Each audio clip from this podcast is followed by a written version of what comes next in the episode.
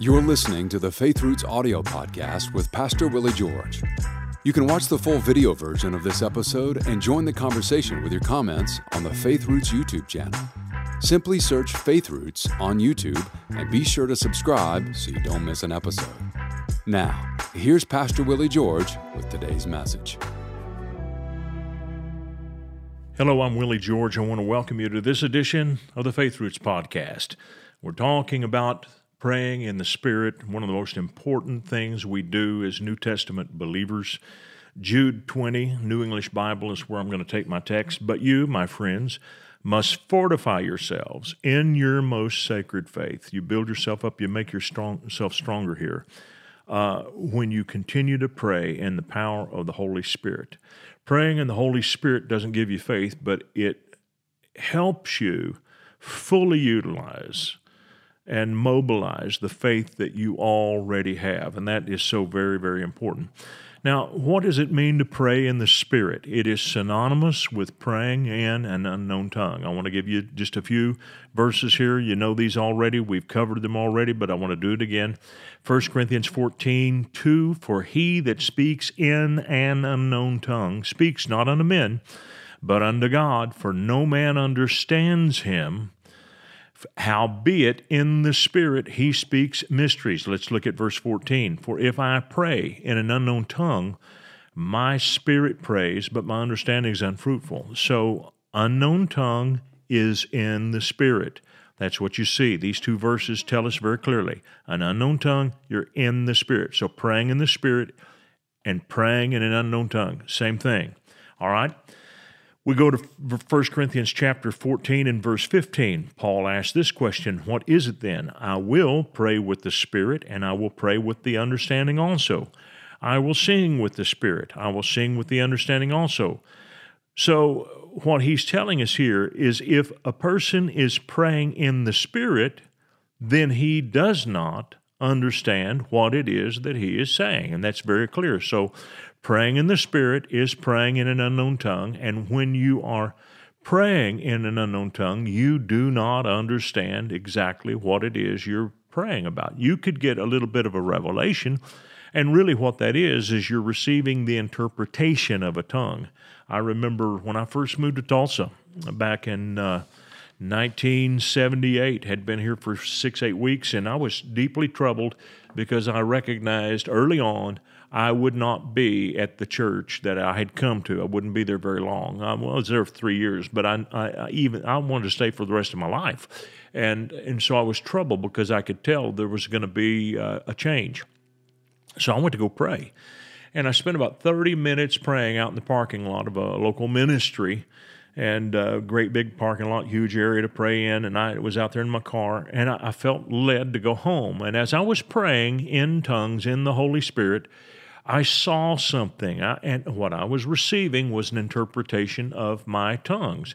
And what I saw is that God used that church to get me to Tulsa, but from Tulsa, I would have a platform to go all over America with an international ministry to children's ministers and to children that did come about. And so that came about that night. And it really helped me because I, I, I saw that me coming was not a mistake you know, it's dreadful when you make a move and you think, oh, this is a terrible mistake. I should never have done this. But after just a few weeks of being here, I knew that there was something that I had not seen. And so now I know that I've got to do my best for as long as I'm there. And I did. I stayed for about three years. But God led me to eventually step out. And it was a gradual process. And the doors opened up, and I was able to just move seamlessly on out into the ministry God had really called me to go do but that came because I was praying in the Spirit. When you pray in the Spirit, you're able to dig into things and open up things that were not a part of your understanding. And that's why it's so important. It's so valuable because it's hidden. He that speaks in an unknown tongue speaks mysteries, 1 Corinthians 14 2. Divine secrets. In other words, we start uncovering things we'd never even dreamed of or thought about. And that's how God would have us pray. But you can't do those things if they aren't spoken. And this is so very important. And let me explain this. This is why God speaks through, and especially in the Old Testament and then the New Testament, uh, not just uh, prophets only, but believers and then very often ministers, pastors, apostles. It's important that he finds someone to speak what it is that he wants to do. That's why the scripture says in the Old Testament, For God does nothing in the earth without revealing it to his servants, the prophets. Why is that? He wants them to speak it out. He wants them to declare it. When they declare it, especially before it happens, they are giving ownership of it. That's the wonderful thing about the Bible. Everything that Jesus did was foretold. Listen, when Jesus was raised from the dead and his own disciples were having trouble believing it, and this is in Luke's Gospel 24 after the resurrection. They're looking at a resurrected Jesus, but they can't believe their eyes. So, what does he do to convince them? He goes back to Moses, which means the Torah, the first five books of the Bible. He goes through the Psalms and the other prophets, and he goes through all of the scriptures that told about what the Messiah would have to do. He shows the Messiah would have to be born of a virgin. He shows them about his preaching ministry, that he would be despised and rejected of men. He shows them that he had to be crucified. He showed them that he would be laid in a rich man's tomb, Isaiah 53. He, he, he showed them that he would be raised from the dead, and that's when they believed. But he had this this had to be declared. Imagine that god would have done this without first declaring it. Well the same thing is still true today. Even in the little details of our individual lives god wants to declare those things because we as human beings have been given authority in planet earth. If we're not speaking these things then they have a difficult time coming to pass. They legally must be declared. That's why over and over again the scripture tells us to declare. And this is why the message of, of declaring the word of God gets put down a lot, even by Christians, because they don't understand this important principle.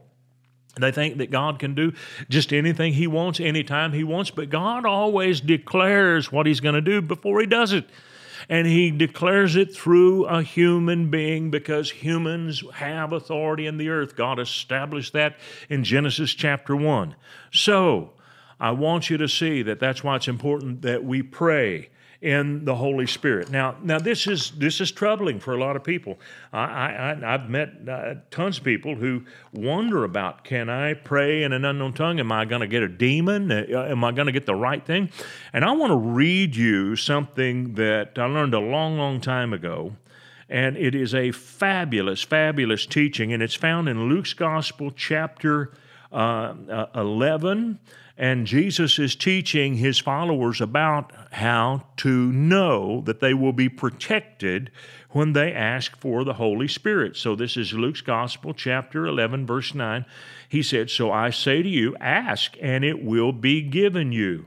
Seek, and you will find. Knock, and it will be opened to you. For everyone who asks receives, and he who seeks finds, and to him who knocks it will be opened. Now pay attention to these verses 11, 12, and 13 of Luke 11. If a son asks for bread from any father among you, Will he give him a stone? Will he give him something that looks like a piece of bread but really isn't? Does he want him to break his teeth on a rock? No, that's the implied answer. Or if he asks for a fish, will he give him a serpent instead of a fish? Will he trick his own child? By giving them a, a, a, snake that could bite them when they think they're getting a fish? No, that's the answer. Or if he asks for an egg, will he offer him a scorpion? And there were scorpions in the Middle East that could roll up into a ball and look like a small egg. It, it, no, the answer is no. Then listen to this Jesus said, If you then, being evil or being subject to evil, know how to give good gifts to your children, you wouldn't give anything counterfeit to your children how much more will your heavenly Father give the Holy Spirit to those who ask Him? Now, that is a very important verse because here's what it says it says, If you, as a child of God, go to God the Father and ask Him to give you the Holy Spirit, He will not permit you to receive anything false. Wow. That is a wonderful assurance. Listen, when you open up your spirit to receive another spirit from the outside, the only spirit that is safe to receive is the Holy Spirit. And we don't need to open up to demonic powers. When we pray as believers, we have a divine assurance from Jesus Christ Himself. He will not let us receive a counterfeit. That is one of the most important lessons that you're going to get in this month's podcast. Luke's Gospel, chapter 11 verses 9 through 13. I encourage you to mark that down, read it yourself, and commit these verses to memory. They'll be amazing and uh, help to you in the future. All right, that's all the time we've got for today, but we'll pick up here later. We hope this message has been a blessing to you. Ratings and reviews help us reach more people, so take a moment to leave a review on your podcast app and consider sharing an episode with a friend or family member that needs to be built up and encouraged in the Lord today. Thank you for listening.